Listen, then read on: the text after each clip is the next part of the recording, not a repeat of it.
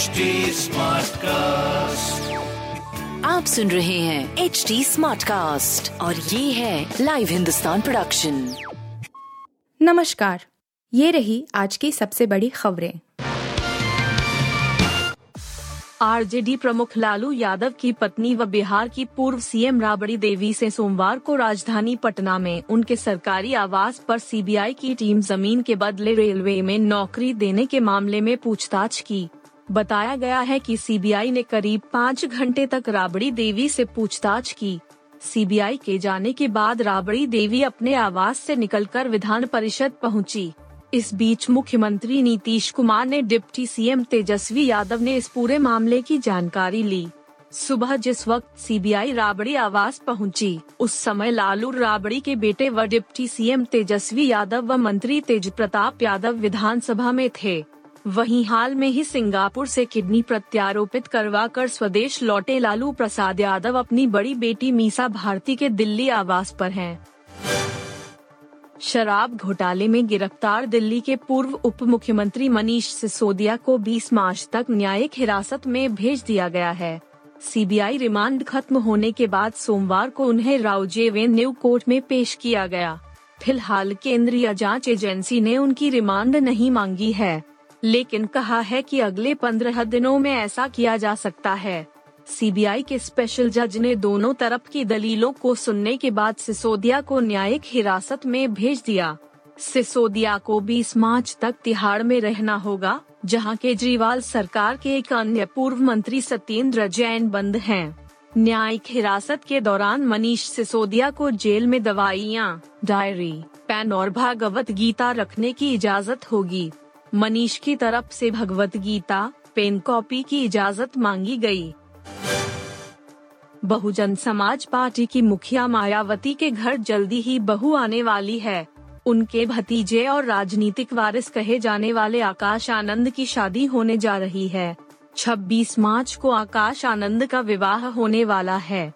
इससे जुड़े आयोजन नोएडा में आयोजित किए जाने की खबर है। आकाश आनंद मायावती के छोटे भाई आनंद के बेटे हैं। आकाश आनंद की शादी राज्यसभा के पूर्व सांसद अशोक सिद्धार्थ की बेटी प्रज्ञा सिद्धार्थ से होने वाली है।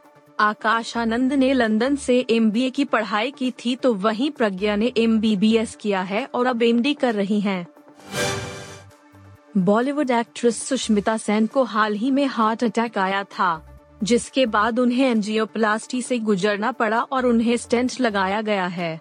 इन दिनों वह रिकवर हो रही हैं। उन्होंने खुद इस बात की जानकारी दी थी। एक्ट्रेस ने इंस्टाग्राम पर लाइव चैट के दौरान बताया कि उन्हें पचानवे प्रतिशत ब्लॉकेज थी। ऐसे में अगर आप सोच रहे हैं कि आखिर धमनियों में ब्लॉकेज के लक्षण क्या होते हैं तो इस आर्टिकल में आ जान सकते हैं। ब्लॉकेज होने पर आपको कई तरह के लक्षण दिख सकते हैं। जैसे आप अपनी छाती में दबाव या जकड़न महसूस करेंगे। ये दबाव काफ़ी ज़्यादा होता है, जिसे लेकर कुछ लोग कहते हैं कि ऐसा लगता है जैसे कोई उनकी छाती पर खड़ा है। सीने में दर्द आमतौर पर छाती के बीच या बाई ओर होता है। हज़ार तेईस की शुरुआत शनिवार 4 मार्च से होने जा रही है। भारतीय क्रिकेट कंट्रोल बोर्ड यानी बीसीसीआई ने आईपीएल की तर्ज पर इस टूर्नामेंट का आयोजन कराने का फैसला किया है, जिसमें कुल पाँच टीमें हिस्सा ले रही है। टूर्नामेंट की इन्हीं पाँच टीमों की कप्तानों का ऐलान हो गया है।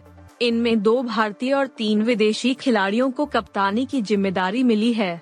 वुमेन्स प्रीमियर लीग के पहले सीज़न में जो दो भारतीय कप्तान हैं, उनमें हरमनप्रीत कौर और स्मृति मंधाना का नाम है जबकि जिन तीन विदेशी खिलाड़ियों को कप्तानी की ज़िम्मेदारी दी गई है वे ऑस्ट्रेलिया की टीम का हिस्सा हैं।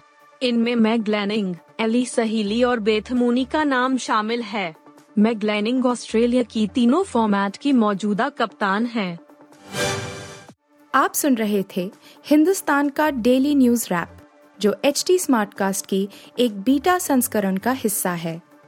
आप हमें फेसबुक ट्विटर और इंस्टाग्राम पे एट एच टी या podcasts@hindustantimes.com पर ईमेल के द्वारा सुझाव दे सकते हैं।